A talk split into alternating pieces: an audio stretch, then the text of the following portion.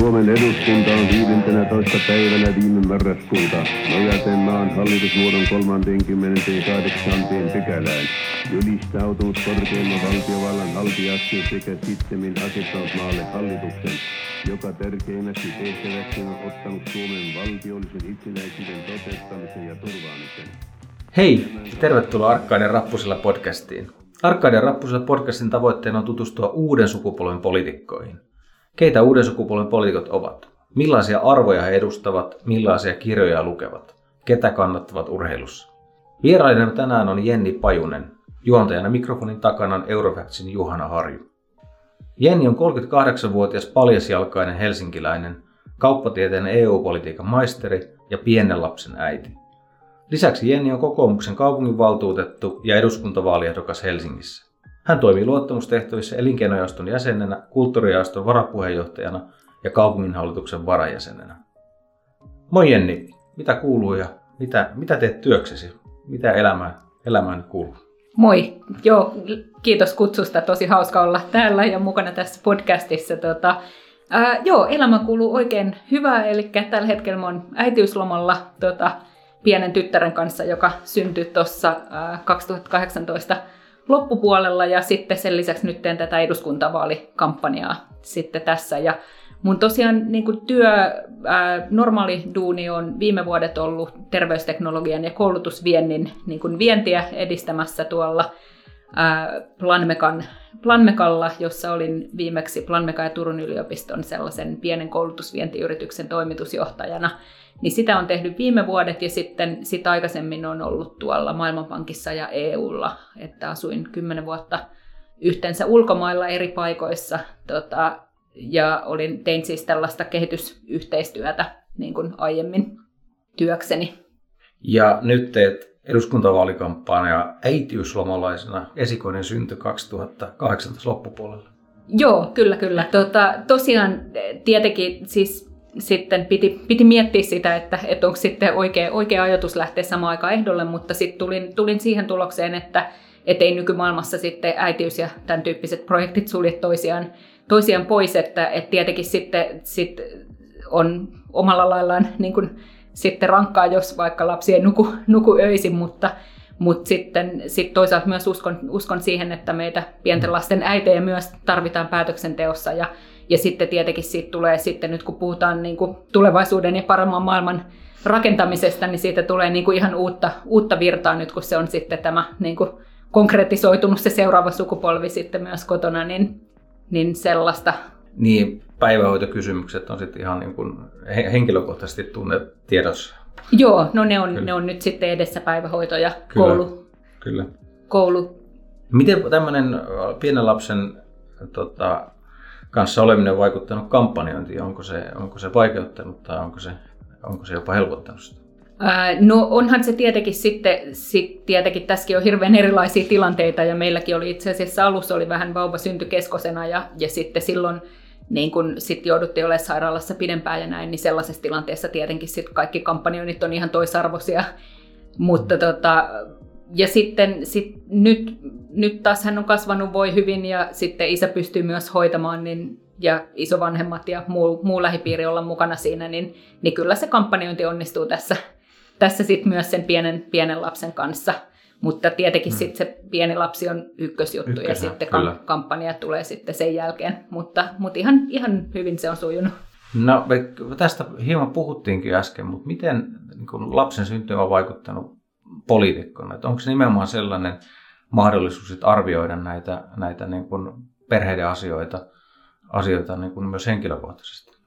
Joo, totta kai. Siis on mulla, mulla on ollut aika kova sellainen maailmanparannusinnostus niin kuin myös ennen, mm. ennen kuin se lapsi, lapsi on tullut eri elämänvaiheessa, mutta, tota, mutta totta kai se konkretisoi sitä ja, ja sitten siis, että tulee nyt vaikka sanotaan, että on käynyt neuvola. Neuvolahan on meidän niin kuin ihan yhteiskunnan sellainen yksi niin kuin tosi kivijalka. Ja nyt, että on mm. päässyt sitten omakohtaisesti sitä, siihen tutustumaan ja niin kuin käymään nämä meidän yhteiset tällaiset prosessit läpi, niin totta kai se sitten tuo, tuo niin kuin erilaista perspektiiviä myös siihen päätöksentekoon. Ja sitten sanotaan, että vaikka sitten nyt Mulla on sitten nämä niin kuin ilmastonmuutos esimerkiksi on niin kuin sellainen, mitä on siis jo Maailmanpankin aikana sitten tehnyt työkseni siihen liittyvää tutkimusta, mutta tota, Mutta sitten niin kuin nyt kun näitä ilmastokysymyksiä miettii ja niitä siihen liittyviä uhkakuvia ja tulevaisuuden skenaarioita, niin totta kai sitten, sitten tämä nyt sitten se oman, oman lapsen saaminen niin myös sitten tavallaan lisää sitä boostia sitten, että haluaa sitä, sitä hillitä. Mainitsit jo tässä alussa, että olet ollut kymmenen vuotta ulkomailla Belgiassa, Chiilessä, Barbadoksella, Angolassa ja Yhdysvalloissa.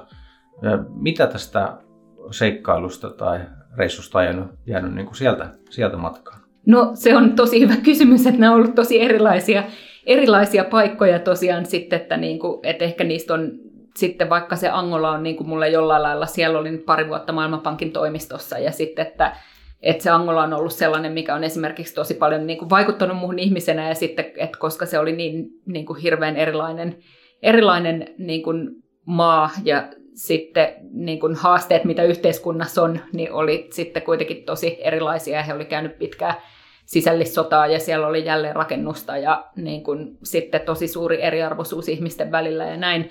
Niin totta kai tollaiset niin kuin vaikuttaa ja ne jää niin kuin ikuisiksi ajoiksi osaksi sitten sun, sun elämäntarinaa ja tietenkin myös sitten niin kuin työn, työn puolesta Tota, mutta ehkä sitten sellainen, mikä, että sitten on jotain näitä havaintoja, että kun on asunut näissä ihan eri paikoissa, niin sitten kuitenkin esimerkiksi ihmiset on aika samanlaisia joka puolella maailmaa. Ja tavallaan, että okei, niin kuin yhteiskunnat ja vaikka tyyliin ilmastot ja tämän tyyppiset jutut on erilaisia, mutta, mutta sitten loppujen lopuksi tavallaan niin kuin mun kokemus on ollut se, että niin kuin ihmisillä, ihmiset on aika samanlaisia ja toivoo samantyyppisiä asioita, että niin kuin just tosiaan niin kuin että halutaan tehdä jotain mielekästä elämässä ja sitten niin kuin rakentaa kukin omalla tavallaan sitä niin kuin parempaa tulevaisuutta sitten jälkipolville tai niin kuin näin, niin sellaiset tuntuu, että sitten niin kuin jos juttelet ihmisten kanssa Jenkeistä Euroopassa tai Pohjois-Koreassa tai Angolassa, niin yllättävän niin kuin sit ihmiset ihmisinä on aika samanlaisia. Ja päätit sitten palata Suomeen. Mikä sitten johti siihen päätökseen? Joo, no se oli yksi, yksi vaikeimpia päätöksiä, mitä mä itse asiassa tehnyt, että sitten tietenkin siinä oli myös aika paljon sellaista niin kuin omanlaistaan glamouria sitten työskennellä Maailmanpankin pääkonttorissa ja matkustaa sitten, mulla oli työmatkoja Rio de Janeiroon ja Karibian saarille ja niin kuin, siis kaikkea, kaikkea sellaista, mutta tota, mulla ehkä sitten tuli sellainen tota, vähän ehkä väsähdys sellaisen kulkurielämän tyyliin, koska mä muutin niin kuin koko ajan paikasta paikasta toiseen ja sitten sit tavallaan niin kuin ehkä tuntui vähän, että sitten siinä niin kuin, ää, kehitysyhteistyöuralla tavallaan se oppimiskäyrä alkoi vähän niin kuin ikään kuin hyytyä. Ja sitten samaan aikaan oli voimakkaat niin kuin perhesiteet Suomeen. Ja sitten sit tuli tosiaan se ajatus, että pitäisikö sitten kymmenen vuoden jälkeen kuitenkin palata, palata tänne. Mutta aika pitkälti kuitenkin sit just siis myös sen takia, että, että sit oli niinku perhettä ja ystäviä ja niinku lähipiiri täällä, niin se paino kyllä paino paljon siinä, siinä päätöksessä. Mutta tietenkin sitten tuollaisessa, että okei, sitten mä tulin vaikka Suomen takaisin ilman, että on mitään työpaikkaa odottamassa tai mitään sellaista. Ja sitten niin kuin, sit tietenkin sä joudut sitten niin kuin, aloittamaan alusta, alusta taas uudestaan niin kuin eri ympäristössä, mutta mutta ihan, ihan hyvin se sitten niin kuin paluumuutto mulla on toiminut ja sitten nyt just tosiaan sitten lähin sitten pari vuotta sen jälkeen, kun palasin Suomeen, niin lähin mukaan politiikkaa ja, ja sitten nyt sitten on ollut tosi kiva, että sit pystyy sitä kansainvälistä kokemusta kuitenkin sitten hyödyn, hyödyntämään myös täällä ja yrittää tuoda sitä tosiaan kansainvälistä perspektiiviä sitten myös tänne päätöksentekoon. Niin, että olet tosiaan kertonut verkkosivuillasi, että lähdit maailmalle parikymppisenä idealistina ja palasit Suomeen kolmikymppisenä realistina, mutta halu muuttaa maailmaa paremmaksi ei ole kadonnut vuosien varrella mihinkään, ja tästä syystä lähdit mukaan politiikkaan. No, oliko tämä se, nimenomaan se herätys, kun palasit Suomeen ja totesit, että, että täällä, täällä, niin kuin, täälläkin on vielä työtä tehtävää? Joo, totta kai siis äh, mua on, politiikka on kyllä niin kuin kiinnostanut aina ja sitten on ollut Mä en ollut puoluepolitiikassa ennen kuin kolmekymppisenä, mutta sitten tyylin oppilaskuntapolitiikassa on ollut sitten vaikka kauppiksen edustajiston puheenjohtajana ja tällainen. Mutta sitten kun asuu ulkomailla, niin ei ollut oikein tavallaan sieltä käsin sitten niin kuin järkeä tai mahdollisuutta olla kotimaan politiikassa mukana, mutta sitten kyllä, kyllä se tuli aika nopeasti se ajatus, sit, kun palasin Suomeen, että, että olisiko se sitten tavallaan nyt kun sit asuu, asuu täällä, niin sit on hyvä aika, aika lähteä mukaan vaikuttaa myös yhteisiin asioihin täällä. Oliko puoluevalinta selkeä? Miksi kokoomus? no oli se aika, aika selkeä. Siis totta kai kyllä mä niin kun, sitten siis istuin Sri, Sri Lankassa tota, uimarannalla ja vertailin eri puolueiden ohjelmia ennen kuin palasin Suomeen. Suomeen tota, mutta siis on sitten kokoomus, tota, eli sitten siis niin kun tämä kokoomuksen talousosaaminen, yrittäjämyönteisyys ja avoin ulko- ja turvallisuuspolitiikka, niin ne on ollut sitten ne, mitkä tavallaan niin asian, asia niin on ratkaissut sitten sen, että, että sitten kuitenkin, tietenkin niin nyt nythän meillä on sit puolueiden väliset erot, erot ei ole välttämättä niin, kuin niin suuria, mutta kyllä, kyllä mä sillain niin kuin sit kuitenkin samaistun kokoomuslaisen arvomaailmaan. Että, ja sitten sit on, sit on tämä niin kuin, sitten perhetausta myös, että, että mun isä on ollut aikaisemmin kokoomuksessa, mutta, mutta siis olisin ihan hyvin voinut mennä johonkin muuhunkin puolueeseen, jos olisi joku parempi vaihtoehto löytynyt. Mutta... Olet tosiaan kaupunginvaltuutettu kolmannessa polvessa – ja isäsi Jussi Pajunen toimi Helsingin kaupunginjohtajana yli 10 vuotta. Onko tällä vaikutusta sinun poliitikkona ja mitä se on niin kuin antanut, antanut sitten päättäjän työhön? No on, onhan se toki vaikuttanut siis se, että perhepiirissä on aina puhuttu paljon politiikkaa ja sitten tosiaan siis, että, että on niin kuin kasvanut siis ensin niin kuin perheyrittäjäympäristössä ja sitten sit seurannut tätä niin kuin isän poliittista uraa, uraa hyvin läheltä ja sitten tietenkin niin kuin arvostan tosi paljon sitä hänen, hänen tekemää, tekemää työtä.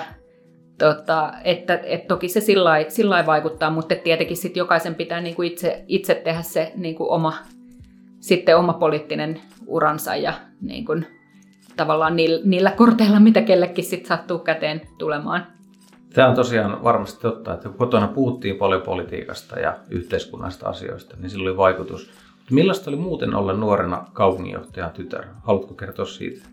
Äh, no joo, mä itse asiassa siis mä asuin aika pitkälti ulkomailla silloin, kun hänet valittiin, valittiin sinne, että tota, siellähän se ei sillä, sillä tavalla tullut mulle, tullut mulle vastaan, mutta siis kyllä varmasti sitten niin kuin kenen tahansa, jonka vanhemmat on, on julkisuudessa, niin, niin sitten, että jos tulee niin kuin positiivista julkisuutta, niin sit siitä voi olla iloinen ja ylpeä, ja sitten kun tulee negatiivista, niin, niin sit se voi tuntua, tuntua pahalta. Mutta, tota, mutta joo, ja sitten, että on niin kuin sitten se on ollut ihan mielenkiintoista tavallaan, että sit me ollaan niin kuin isän kanssa läheisiä ja paljon tosiaan näistä poliittisista ja yhteiskunnallisista kysymyksistä aina juteltu. Ja sitten aikaisemmin niin kuin, hän oli kaupunginjohtaja ja mä olin sitten tällainen jonkinlainen niin kuin, neuvonantaja, kommentaattori ja nyt se on sitten taas toisinpäin nyt kun mä olen, mä olen se, joka on aktiivinen politiikassa ja hän on jäänyt pois. Niin...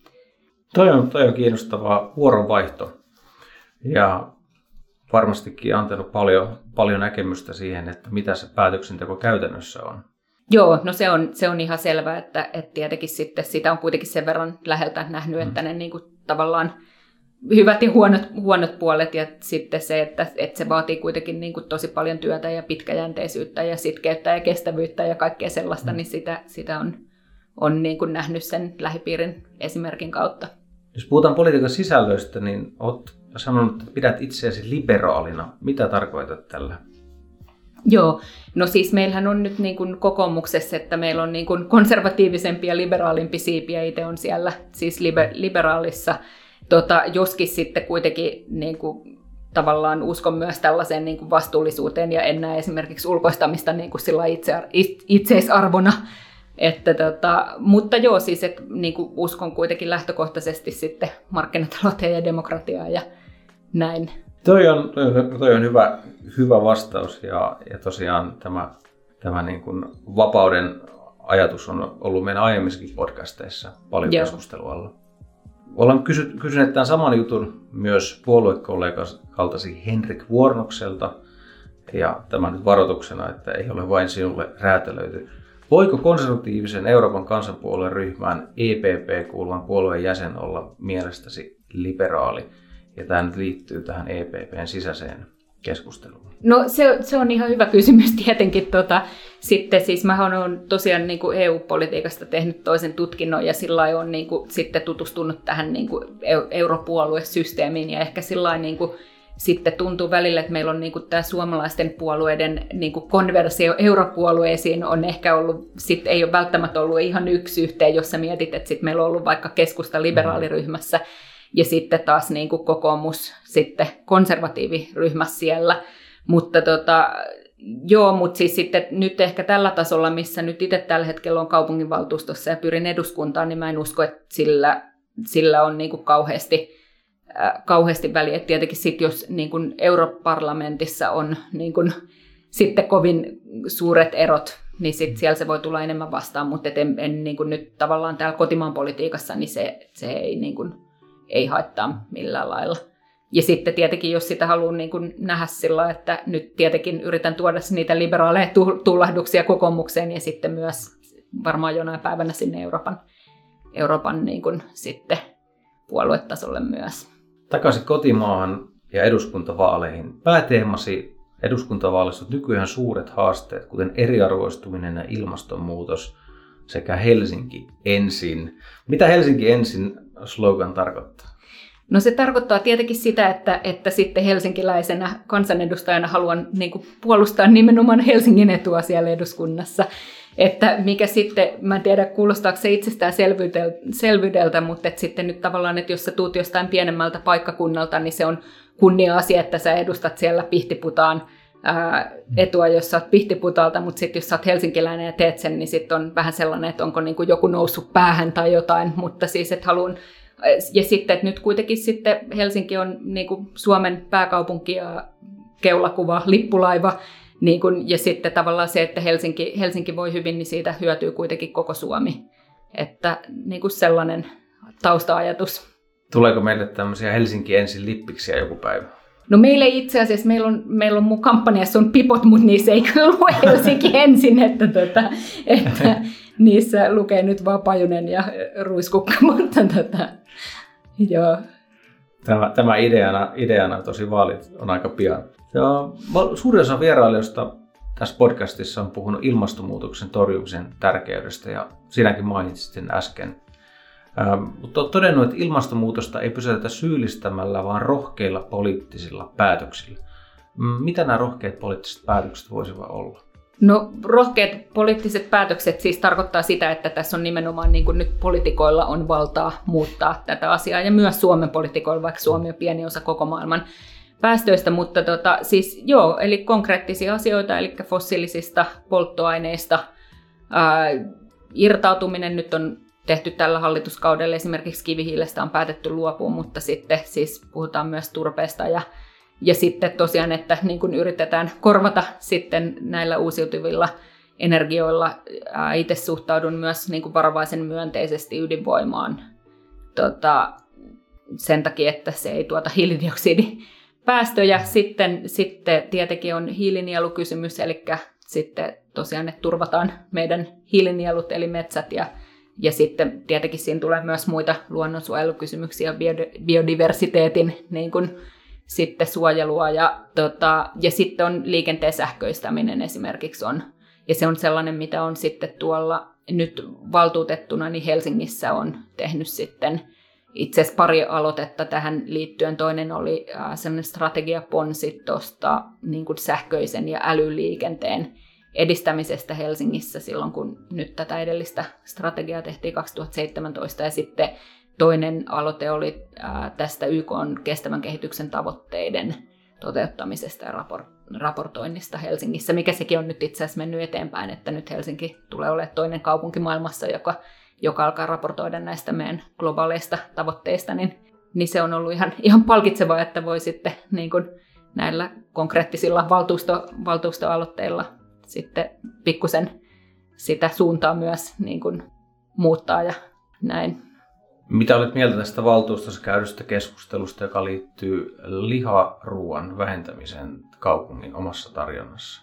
Ää, no siis se tietenkin sitten kuvastaa, kuvastaa näitä näkemyseroja, mitä, mitä valtuustossa on, ja sitten, että nyt se on sellainen niin kuin konkreettinen toimi sitten tosiaan tavallaan, että miten me voidaan kaupungin oman organisaation niin kuin, toiminnassa sitten vähentää lihan lihansyöntiä ja sitä kautta meidän omia, omia päästöjä, niin mun mielestä oli ihan siis okei, okay, tietenkin sitten siinä oli, että meillä tuli kaupungin oma ää, iso päästöohjelma, mikä oli just neuvoteltu mm. ää, aikaisemmin, että sitten niin kuin, tavallaan, ja siinä oli tämän suuntaisia niin kuin, toimia oli jo ennestään, mutta sitten niin kuin mun mielestä se nyt oli ihan, niin kuin, ihan hyvä se lopputulos siitä, että, että kaupunki sitten myös omassa organisaatiossaan sitten vähentää, vähentää sitä lihansyöntiä ja, ja sille laitettiin tavallaan niin kuin konkreettinen aika ja määrä tavoite siinä. Niin. Ilmastonmuutos oli jotenkin tärkeä, tärkeä teema sinun kampanjassa monessa muussa, mutta toinen vaaliteesestasi on se, että Suomi tarvitsee lisää osaajia. Olet todennut, että on järjetöntä, että koulutamme ulkomaisia huippukykyjä Suomessa ja sen jälkeen potkaisemme heidät pois. Tarvitsemme lisää palveluita englanniksi. Ähm, sä oot tosiaan asunut pitkään ulkomailla ja varmaan kokenut siellä, että miten tärkeitä palvelut maahanmuuttajille on, on ja semmoisille, jotka ei tule, tule jostain muualta. Niin mitä me voitaisiin tehdä, että, että ihmiset jää Suomeen niin politiikan tasolla ja konkreettisesti? Joo, no siis siinä, siinä tulikin, tulikin näitä, tota, ää, näitä jo pikkusen, mutta, mutta siis tietenkin sitten siis esimerkiksi tämä, että niin kun sit ulkomailta tulevat opiskelijat, jotka on täällä, niin pyritään sitouttaa, sitouttaa heitä, heitä tänne, tota, niin, niin se on tietenkin tärkeää. Ja sitten siis, eli ja tietenkin taustalla on kysymys tästä väestön ikääntymisestä ja siitä siis nyt esimerkiksi Mä olen siellä kaupungin elinkeinojaoston jäsenenä, niin meillä oli just viimeisimmässä Helsingin yrittäjille tehdyssä kyselyssä niin 44 prosenttia helsinkiläisistä yrityksistä ilmoittaa, että heillä on vaikeuksia rekrytoida soveltuvaa työvoimaa, niin se tavallaan, että miksi, miksi tämä on tärkeä asia, niin se tulee ihan suoraan sieltä. Mutta tota, sitten siis näitä, näitä keinoja sitten tosiaan sen niin kuin englanninkielisen ää, niin itse asiassa julkisten kuin yksityisten palveluiden lisääminen, se, että meillä on sitten, että jos ihmiset tulee vaikka perheen kanssa, niin lapset saa kouluun, jossa he pystyvät opiskelemaan englanniksi ja ja, ja sitten tosiaan niin kuin muitakin, muitakin palveluita. Ja sitten siis tällainen, että niin kuin sitten että lähtökohtaisesti tavallaan nähdään kansainvälistymisen myös ne hyvät, hyvät puolet. Niin.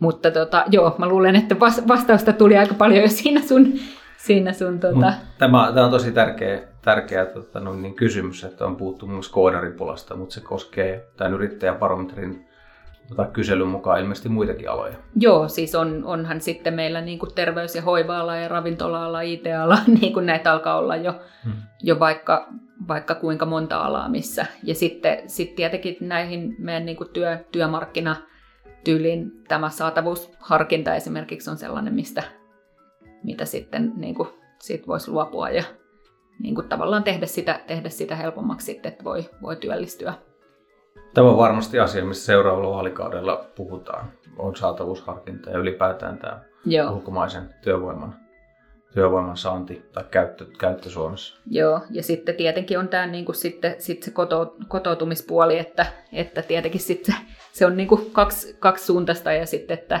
mutta siis sielläkin sitten tota, että niitä niin kuin lupaprosesseja ja muita niin pitäisi kuitenkin sitten pystyä entisestään nopeuttamaan ja, tavallaan, että ei sitten niin kuin vaikka työnhaku viivästy jonkun niin kuin lupaprosessin hitauden takia tai näin, niin, niin siellä, siellä on varmasti paljon, paljon tehtävää. Mennään vähän toiseen aiheeseen. Sinun Facebook-profiilissa lukee, että harrastuksi kuuluu matkailu, jooga, lukeminen, lumilautailu, kaupunkikulttuuri ja Portugalin opiskelu. Ja matkailussa sinua kiinnostaa erityisesti eksoottiset kohteet, rantalomat ja vuoristoretket. Tämä on nyt ihan pakollinen kysymys, kun ilmastosta vähän juteltiin, että miten tämä sopii yhteen sitten tämän ilmastokysymysten kanssa. Joo, tämä on, tämä on hyvä pointti. Mulla itse asiassa ehkä, en, en ole nyt päivittänyt varmaan sitä kohtaa sieltä profiilista. Tota, ää, joo, siis se, sitten mä oon itse asiassa niin tosiaan ai, aikaisemmassa mun lifestyleissa ennen kuin palasin Suomeen, niin silloin niin sitten matkailut tosi paljon ympäri maailmaa ja siis kieltämättä edelleen niin kuin sitten niin kuin tykkään matkailusta.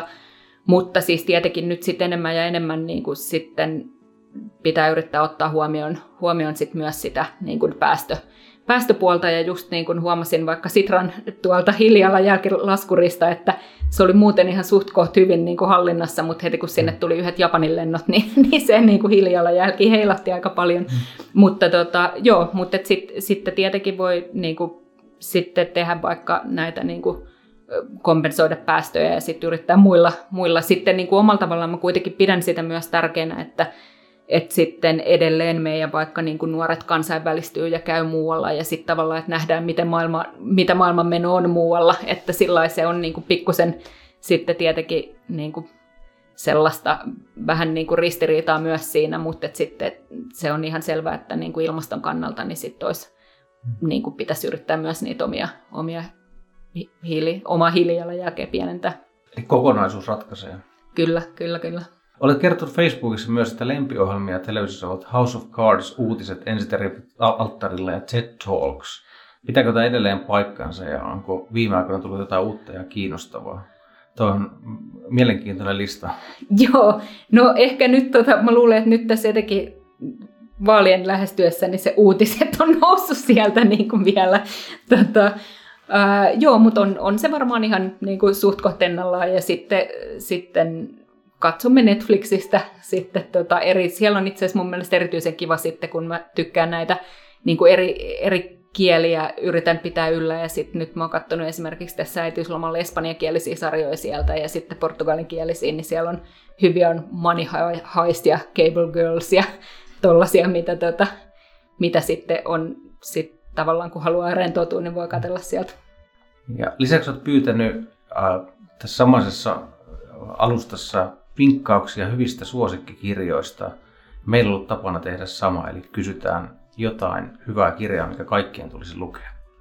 Ää, joo, tota, nyt mikäköhän mulla on viimeisen kirja, mitä on lukenut, on tällainen kuin Naisia, joita ajattelen öisin, joka on suomalaisen kirjailijan tosi kiva siis tällaisten niin kuin, ää, kansainvälisten kiinnostavien naisten tarinoita, tota, ää, jos on erilaisia seikkailijoita ja, tota, ja siis ne on ihan ihania, ihania tarinoita. Se on nyt mikä tuli ensimmäisenä mieleen. Ja sitten on tietenkin siis sit paljon yhteiskunnallista tota, kirjallisuutta vuosien varrella niin kuin kansain, kansainvälistä. Mikähän tulisi joku tällainen niin kuin nyt kaikkien aikojen, vaikka sitten Kissingerin diplomasi on esimerkiksi yksi sellainen aika klassikko. Tota, ja mulla on tosiaan sitten niiltä ajoilta, kun asuin Washingtonissa ja oli Maailmanpankin pääkonttorilla töissä ja meillä kävi näitä Nobel-voittajia siellä tota, sitten, niin mulla on sitten näitä ää, rivi näitä Nobel-voittajien itse signeeraamia kirjoja, Stiglitzia ja ää, Amartya Senia ja muita, ketä sitten on, on päässyt siellä Washingtonissa sitten kuuntelemaan heitä livenä vanhan työn puitteissa, mutta tota, joo, mutta lukeminen on ollut, ollut sitten niin kuin tärkeä, tärkeä harrastus ja että nyt, nyt on ollut pikkusen vauvan ja, vauvan ja kampanjan kanssa sen verran kiire, että ei ehdi keskittyä, mutta sitten nyt etenkin niin kuin loma, lomatunnelman tuo usein hyvä kirja. Kiinnostavat suositukset, kiitos näistä. Ja lopuksi meillä on podcastissa ollut tapana esittää lyhyitä kysymyksiä kaikille vierailijoille. Nämä on tosi teräviä, joihin toivomme nopeita, rehellisiä ja lyhyitä vastauksia. Mitä pidät suurimpana saavutuksenasi? Hmm. Tota noin. No nyt ehkä sitten tämä, vaikka se tietenkin kliseinen se, että on se oma lapsi, niin se on saavutus. Ja sitten työn, työssä kyllä se, tota, sit se että siellä niin kuin pääsin sinne esimerkiksi Maailmanpankkiin tekemään niitä kehitysyhteistyöprojekteja ja, ja tosiaan niin kuin kahden vuoden ajan Angolassa sitten niin kuin pystyin osaltani siellä sit olla muka, mukana Maailmanpankin köyhyyden vähentämisen työssä, ja niin se on ollut ihan sellainen merkittävä, merkittävä saavutus sitten taas omalla uralla. Jos saisit valita, niin kuka historian hahmo olisit ja miksi? Okei, tota, öö, joo, varmaan sitten joku tällainen suur, suurnainen, joka on tota, että ketähän nyt olisi näitä tuossa tota Ylen vaalikoneessa kysyttiin poliittisia esikuvia, niin siihen mä vastasin sit Suomesta Martti Ahtisaari, joka on, joka on tehnyt sitten kuitenkin niin kuin tärkeää työtä maailmankonfliktien ratkaisijana niin kuin ennen ja jälkeen poliittisen uransa, mutta hän ei ole ehkä historian, historiahahmo vielä, mutta tota, hmm. joo. Mart, Martti Ahtisaari, kuka on sankarisi oikeassa elämässä? Tähänkin varmaan voi vastata sitten Ahtisaari. No joo, ja sitten oli toinen näistä niin kuin uuden, uuden ajan politikoista, niin musta on ollut innostava tämä New Yorkin kongressi, kongressinainen Alexandria Ocasio-Cortez, joka nyt teki tosi tollaisen niin vaikuttavan nousun USAn politiikassa nyt alle kolmekymppisenä kongressiin ja ollut vähän sellainen vastavoima sitten tälle Trumpin, Trumpin politiikalle, niin se on ollut sellainen, mikä nyt viime aikoina on sitten kansainvälisessä politiikassa ollut mulle innostava hahmo. Mm, mitä arvostat ystävissäsi eniten? Tota, no tietenkin sitten, siis mulla on paljon ihania, ihania ystäviä. Tota, ää, siis sitten se, että voi puoli ja toisin niin kuin, jakaa elämän, elämän niin kuin, ylä- ja alamäkiä ja, ja sitten, että, että voi olla oma itsensä ja on niin kuin, luottamusta ja niin kuin, tukea puoli ja toisin, niin se on ollut ystävien, ystävien rooli ja mulla on paljon tosi ihania, ihania ystäviä. Mitä isänmaallisuus tarkoittaa sinulle?